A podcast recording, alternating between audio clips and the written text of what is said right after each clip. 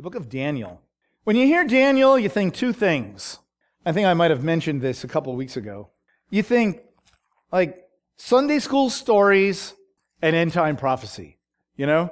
Uh, and uh, oftentimes, s- sadly, uh, the first six chapters of the book are, are, are, relegated to almost like storybook fashion kind of thing, you know?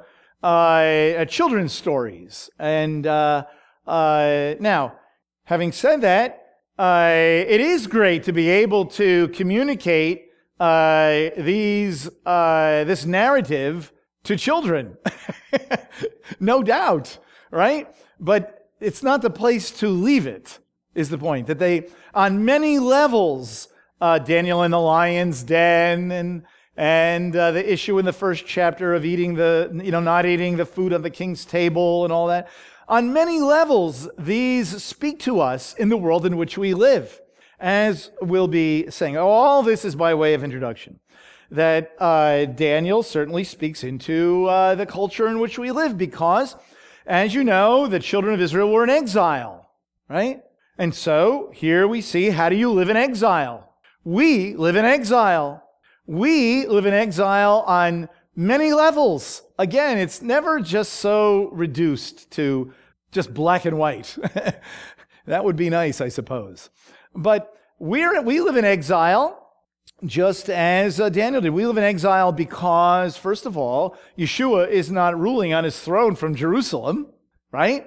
Uh, the Bible says we have been delivered from the domain of darkness to the kingdom of his beloved Son, right? And, and so uh, we live uh, in the invisible kingdom of God. Yeshua is our Lord, but we live in the midst of the kings of this world.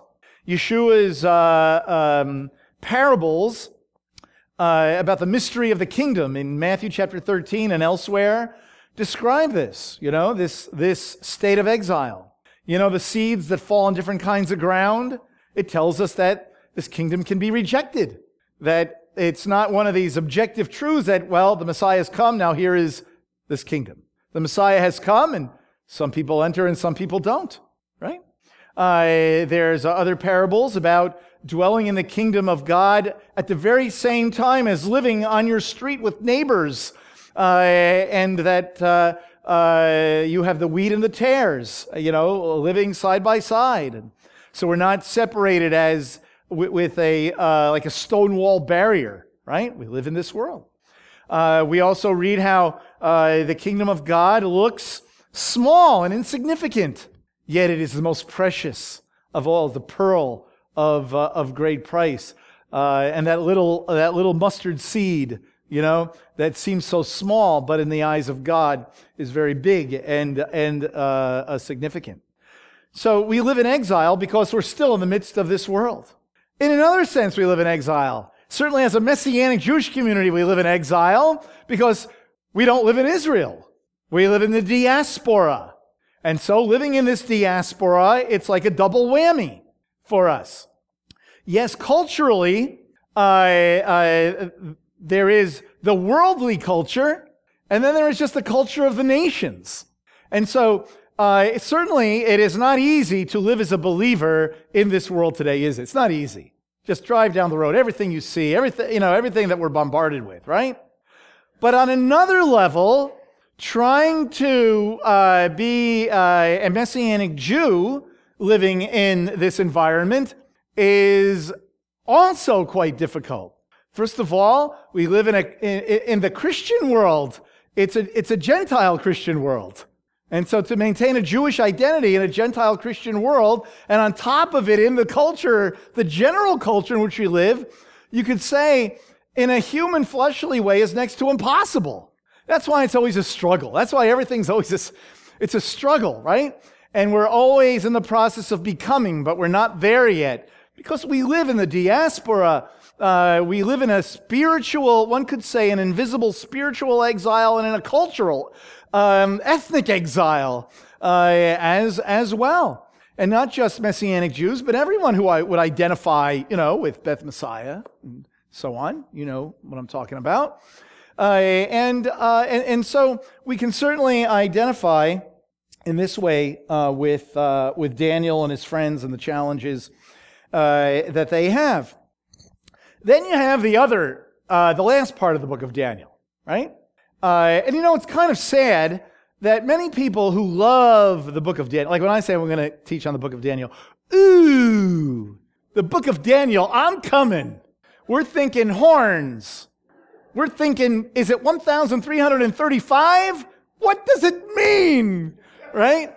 Uh, we're, we're, we're thinking, is it Greece or is it Rome? What is that kingdom there? Right? We're trying to figure it all out. And uh, sadly, we, we oftentimes miss the point of the, of the big scheme of things. And that is, is that in this world that we live in, we live in the midst of empires. We live in the midst of ungodly empires to this very day. But the day is indeed coming when the kingdom of God will reign, right? Uh, and this speaks a lot about Yeshua, the Son of Man, coming in the clouds and things we read in Matthew chapter 24. In fact, Matthew actually references the prophet Daniel, you know? Uh, and so uh, the book of Daniel is very important. In fact, two issues of the coming of, uh, of the Messiah. Now, I don't mean to demean those passages about the little horn and the two horns and the shaggy goat and all that. I don't mean to demean that at all because we're going to be talking about it. We're, we are going to unpack. We're not just going to say it's symbolic, nobody knows what they mean. No, because the text itself actually informs us uh, on a lot of these issues. And they are important for us uh, uh, to understand. But we don't want to lose the overall sense of, uh, of the book, and that is that the day is going to come when, when the kingdom of God will reign, but we are living in a day uh, where there is no theocracy, uh, where empires rule. Uh, and so when it comes to whether we're talking about cosmic empires, worldly empires, uh, whether we're talking about what happens in our culture and, uh, and for us individually, uh, the book of Daniel is about life in, uh, in the exile. And so it answers, I think, a lot of questions for us about how we negotiate life, how we deal with issues at work and in our neighborhood, uh, how we make decisions uh, about the culture, you know. Believers often are faced with social issues that need, that need to be discussed. And and uh, uh, what kind of testimony uh, do I have uh, do I have in them? And uh, and so it's very important. The book of Daniel certainly is uh, very important. Now, in a Jewish world, the book of Daniel has a lot of messianic overtones. A lot of messianic overtones. and I'm just going to read a little quote from. Um, this is the ArtScroll commentary on Daniel. Okay. Uh, and unlike uh, Christian commentaries, Jewish commentaries do not like go verse by verse and say, this is what this verse means. Next, this is what this verse means. Next, this, it's not, you'll be very disappointed. Okay? Basically, uh, the way a, uh, a, Jewish commentary works is kind of like the way Rashi, the uh, uh, uh comment, Jewish commentator of a thousand years ago, handled the text of the scripture. In fact, I have a, a book. It's called What's Bothering Rashi? That's the name of the book.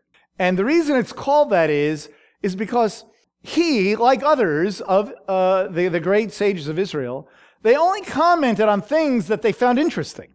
You know, uh, they did not speak to what was, uh, well, that's obvious, you know, or I have no question about this. But they commented on, it kind of makes sense when you think about it, right? they commented on difficult passages and, and things of that nature.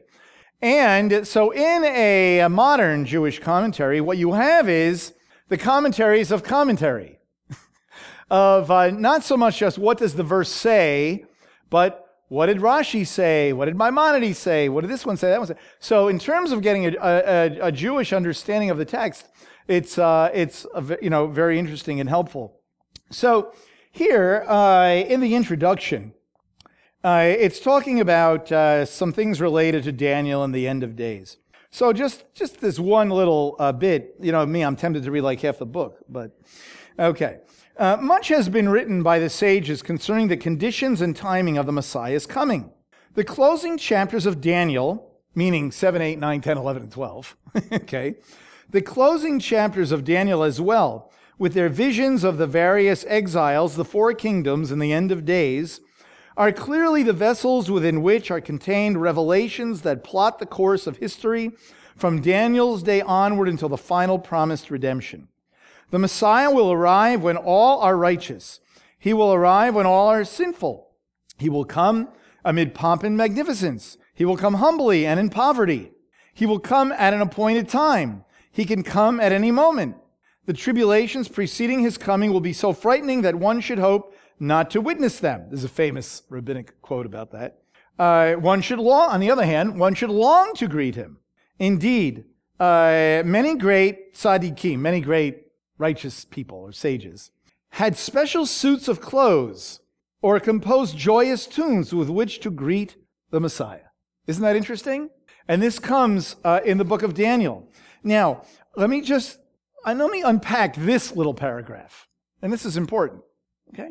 When it says the Messiah will arrive when all are righteous, he will arrive when all are sinful, he will come amid pomp and circumstance, he will come humbly and in poverty.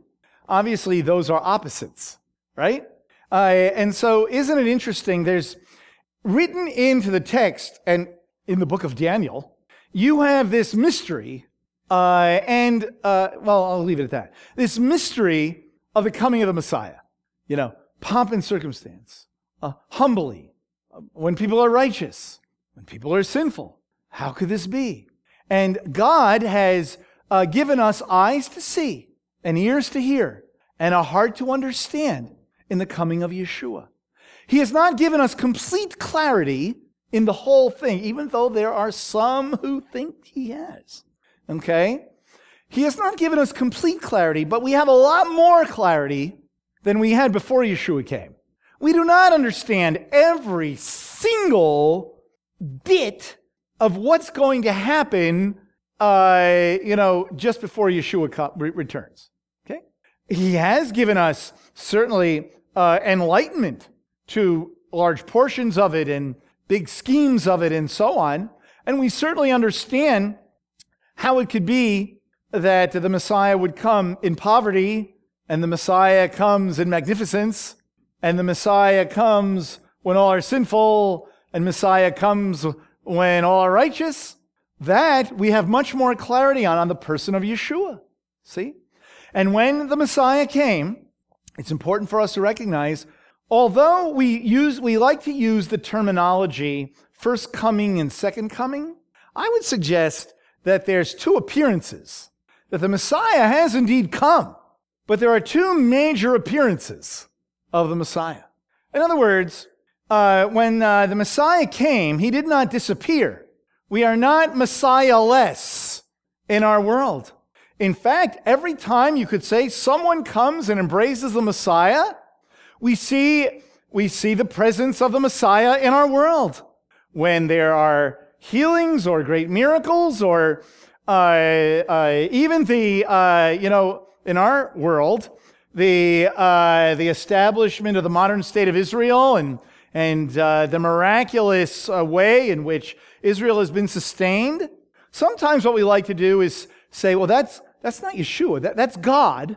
That, that, doesn't have so much to do with Yeshua, but may I suggest it has everything to do uh, with the Messiah. These are messianic activities taking place in this world. You see, so the Messiah has come and he's here, but he will appear again in a uh, miraculous, fantastic way, the, the parousia, as, as it's called.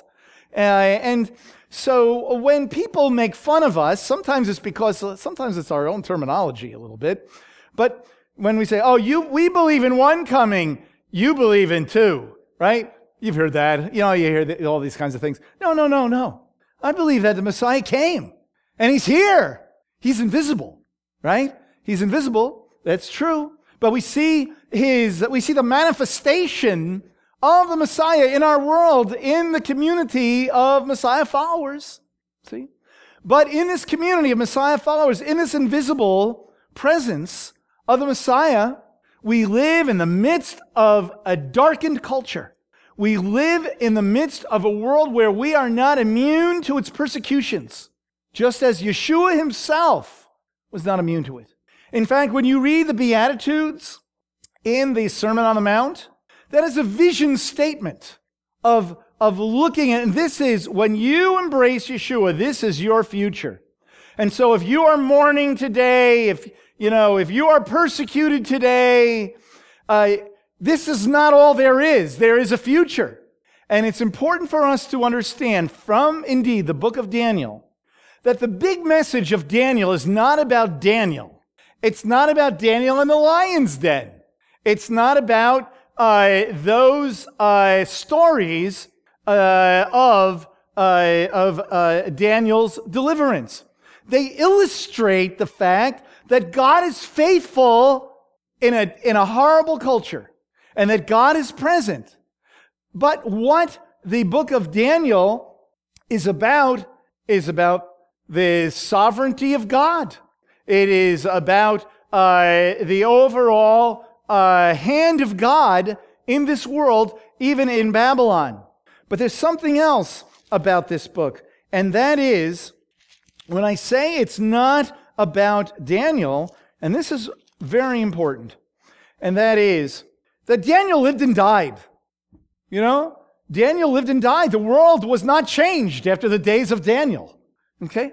Uh, but what, when Daniel had these visions, he was encouraged, and so are we to realize that even though in our own lifetimes there may not be the great uh, a consummation, it's coming. How do we know that? And how do we know Daniel understood that? Because I would say one of the key verses of this whole book is in the third chapter. Okay?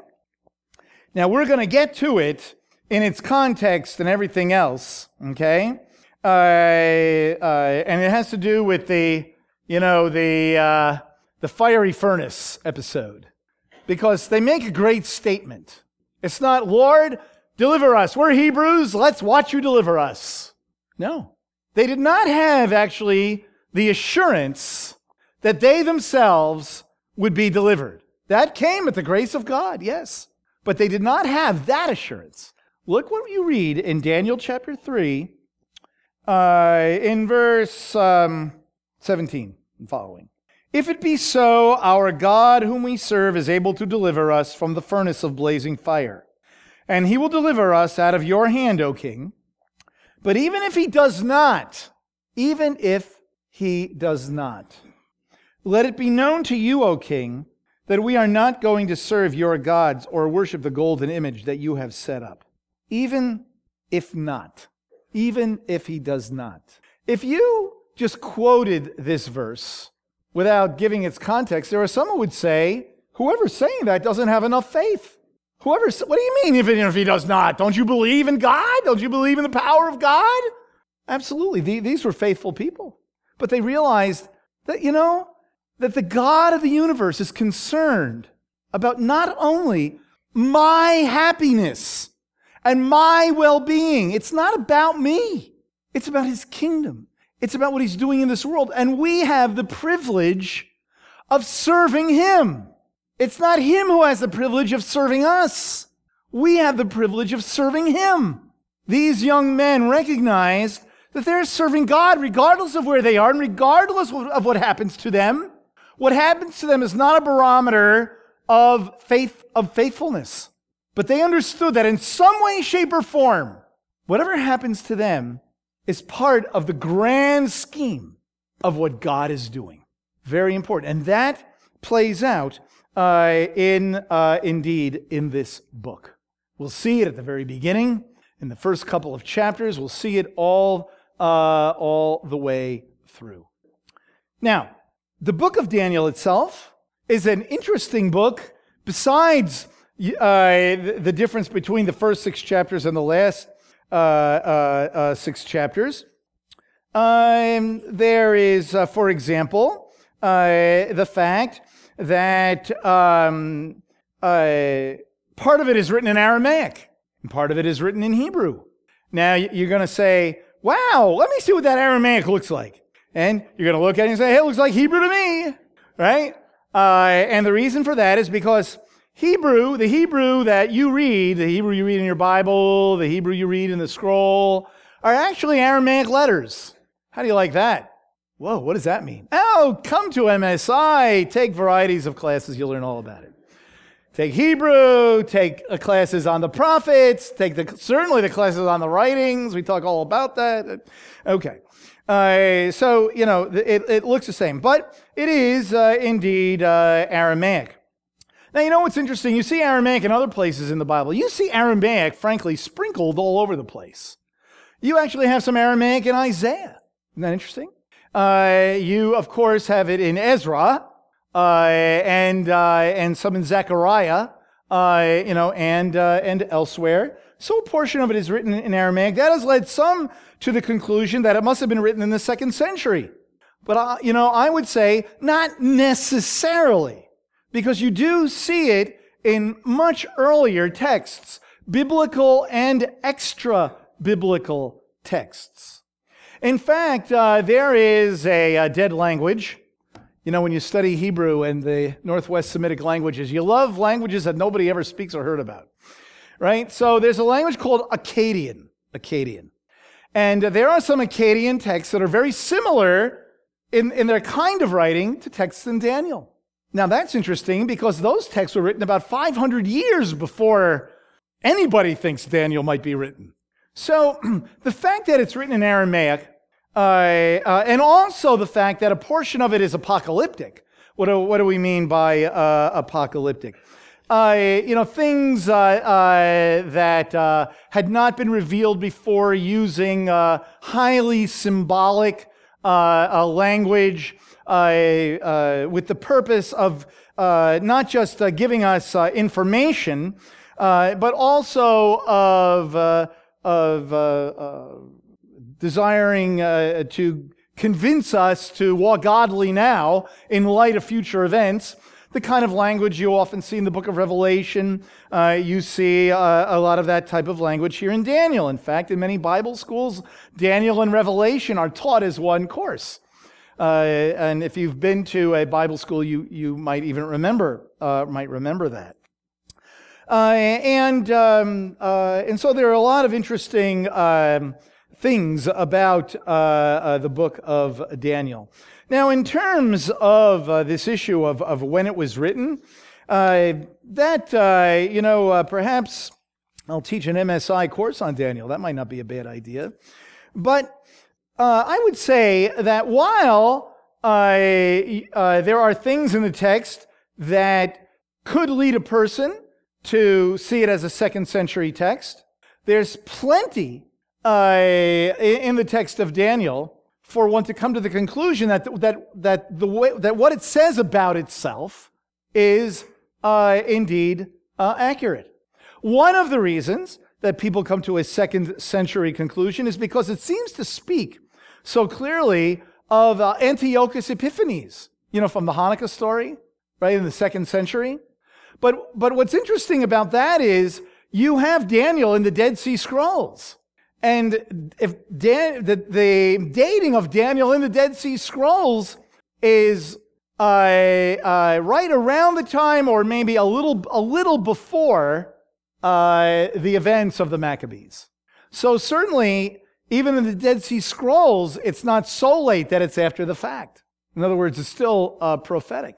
Uh, and as uh, you know, Dr. Meyer, you all know Sam Meyer, in a class at Ohio State University, on Jewish history. It wasn't a, you know, a, a Old Testament as literature class or something like that, just in a history class. Uh, the book that uh, we were assigned uh, had the presupposition that there that none of it is true, that, that the Bible is completely, almost completely, a work of fiction. Okay, that was the text. Okay, so he was explaining, you know, why he was using this text because you know certain things in it and so on and so forth. So he said in the class, he said, but when it comes to understanding, uh, you know, the Bible is, you know, what, what it purports to say, uh, whether it's, you know, we understand it as accurate or not, he says, when he said this, whenever possible, I give the Bible the benefit of the doubt. I thought that was a great statement. I love that statement. Uh, and I would say absolutely. Uh, and so uh, there is no uh, reason why we must come to the conclusion that Daniel was written in the second century. So that means that when Yeshua says, according to Daniel the prophet, it's according to Daniel the prophet. And that uh, Daniel uh, was a, a, person who lived in the sixth century, who uh, was taken into captivity and had these experiences and had real visions. Uh, the text purports to tell us, um, tell us that, uh, uses historical figures and times like Nebuchadnezzar and Jehoiakim and, and, and so on. And so uh, uh, Daniel is about this time period when the Jewish people were in uh, captivity uh, in the sixth century, right? So that's the 500s BCE, right? Now that can be confusing when it's before uh, the time of Yeshua, right? So the sixth century is the 500s. Now, so um, let's take a look very briefly at the first verse. So it says, In the third year of the reign of Jehoiakim, king of Judah, Nebuchadnezzar, king of Babylon, came to Jerusalem and besieged it. Okay? Uh, I guess the first two verses. And the Lord gave Jehoiakim, king of Judah, into his hand, along with some of the vessels of the house of God. And he brought them to the land of Shinar, uh, to the house of his God, and he brought the vessels into the treasury of his God. So, first, we have at the beginning the time when this takes place. Okay? The third year of the reign of Jehoiakim, king of Judah. In that third year, Nebuchadnezzar, king of Babylon, uh, came to Jerusalem uh, and besieged it. Okay. Now, you read in, we can turn to um, Second Chronicles chapter 36. Let's turn there. There's a number of passages, but like we can turn there. Second Chronicles 36. Then the people of the land took Joaz, the son of Josiah, and made him king in place of his father in Jerusalem. Joahaz was 23 years old when he became king, and he reigned three months uh, in Jerusalem. Then the king, then the king deposed him at Jerusalem and imposed on the land uh, a fine of 100 talents of silver and one talent of gold. And the king of Egypt made Eliakim his brother king over Judah and Jerusalem, and changed his name to jo-. But Necho took Joahaz his brother and brought him to Egypt. Okay, let's stop there. Uh, if you go up to the end of chapter 35, okay, uh, you know, perhaps you know, uh, that, um, let's see, I think I'll just tell you what happens here to save some time. God told uh, Josiah that, uh, that he was a good king and that he would live to be a ripe old age. Okay? But you need to, but basically in our terminology, he said you need to retire and you live to a ripe old age. So, you know, Israel is located, Judah, Israel, located in between two, in the Bible, two great world empires, always, two, in between two great world empires Egypt and Assyria, right? Egypt and Assyria. That's why Israel is sometimes called the land between, between two great uh, empires. Okay? All right. So Egypt was very powerful uh, at this particular time. All right? Josiah makes a big mistake and goes up to Megiddo and fights Necho, Pharaoh Necho. And Pharaoh Necho kills Josiah. Josiah was a reformer. Josiah was a good king. Now, what takes place? This is the beginning of the end. Because now Egypt uh, is uh, basically the ruler of Judea and has puppet kings, appoints puppet kings. All right? And so we see first one king is appointed, rules for three months, but then Joachim becomes, uh, becomes the king. All right? All right. Now, in verse 6 of chapter 36, it says Nebuchadnezzar, king of Babylon, came up against him and bound him with bronze chains to take him to Babylon. Why, uh, why does he do this? He does this because uh, Nebuchadnezzar uh, comes and fights Pharaoh Necho and defeats him. And the Egyptians no longer are in power, and now it's actually technically called the Neo Babylonian Empire comes to be with the famous Nebuchadnezzar. So now Nebuchadnezzar uh, is overseeing Judea, okay, and raises up puppet kings and, and takes them into captivity. All right? All right. So Nebuchadnezzar, king of Babylon, came up against him and bound him with bronze chains to take him to Babylon. Nebuchadnezzar also brought some of the articles of the house of the Lord to Babylon to put them in uh, his temple at, uh, at Babylon. Okay, so there you see uh, uh a bit of this history. Now we're going to turn to another place. Turn to um, 2 Kings 23.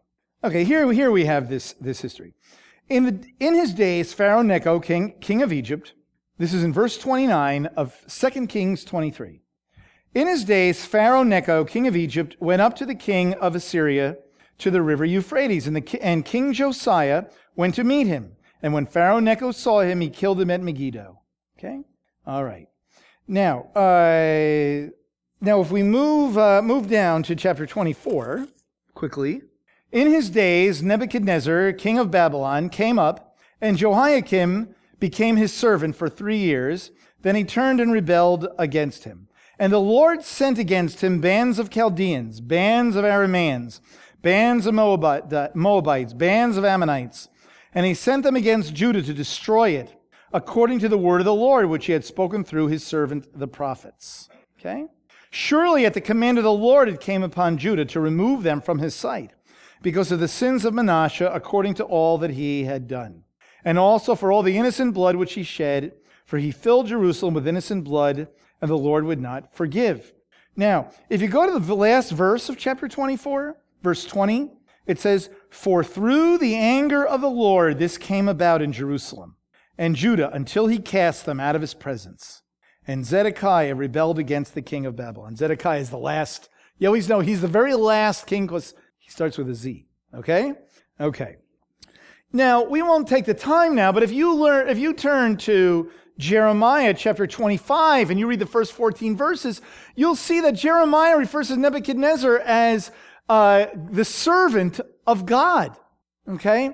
So, when you come back now to Daniel, and he says, In the third year of the reign of Jehoiakim, king of Judah, Nebuchadnezzar, king of Babylon, came to Jerusalem to besiege it. And the Lord gave Jehoiakim, king of Judah, into his hand. Right from the get go, we see all of this is within the providence of God. Every bit of the, this is like, you know, the beginning of the book is screaming at us. God gave uh, uh, Jehoiakim into the hand of Nebuchadnezzar. This is all by the work of God. In fact, in the, in the Haftorah portion from Ezekiel today, the famous passage, God will put hooks in their jaws and bring them down. What, what that passage is saying is that when the nations come from the north and invade Eretz Yisrael, God is the one bringing it to pass. Even though nations and empires think they're in control, God is indeed bringing it to pass. God is bringing this all to pass. The reason that Daniel and his friends are in captivity is because of the sins of the people is because this is a judgment on, uh, on Israel, on the Jewish people, and that's why uh, they are indeed in Babylon. So even in exile, even in this judgment, God does not forsake his people. And that is true indeed uh, uh to this day uh, in, in regard to Israel and the Jewish people. Yes, en masse, the Jewish people do not uh, embrace Yeshua. But contrary to what many people teach, God has not forsaken his covenant uh, with, with Israel. Uh, he indeed still is faithful. And we ourselves uh, in this world live in exile uh, amidst this culture, the culture of this world. And God has not left us forsaken, uh, forsaken either, right? It, it, it's hard for us to get our arms around the fact that, that God is the one who brings this uh, upon the people. Because this particular situation happened so many thousands of years ago, it's just conventional wisdom now. But when you read, for example, the prophet Habakkuk, I won't take the time to turn there, but you can read the beginning of it. Habakkuk says, How long, O Lord? What are you going to do? And God says, I'm going to do something you can't believe, right? He says, I'm going to take the Chaldeans, these people. I'm going to take the Chaldeans and bring them uh, upon you to judge the people. And, and what does Habakkuk say? No, Lord, you can't do that. You can't do that. No, Th- these are evil people. How can you do that? Well, that's what we see uh, uh, taking place, uh, taking place here. In fact, when it says that they would take some of the vessels and bring them to uh, Babylon, Isaiah says that the vessels would be brought to Babylon. That this was all uh, in the hand of God. But there's something else here that we just want to get at the beginning. On the surface, and this will be the end, at the, on the surface, it looks like all is lost. It looks like all is lost. Israel loses, right? At the end of Second Kings, it's, I mean, it's a horrible story. It's a horrible ending, right? There's, they go into captivity. There is no more Israel. There's no more Judea. Uh, and it looks like all is lost on the ground. It looks like all is lost.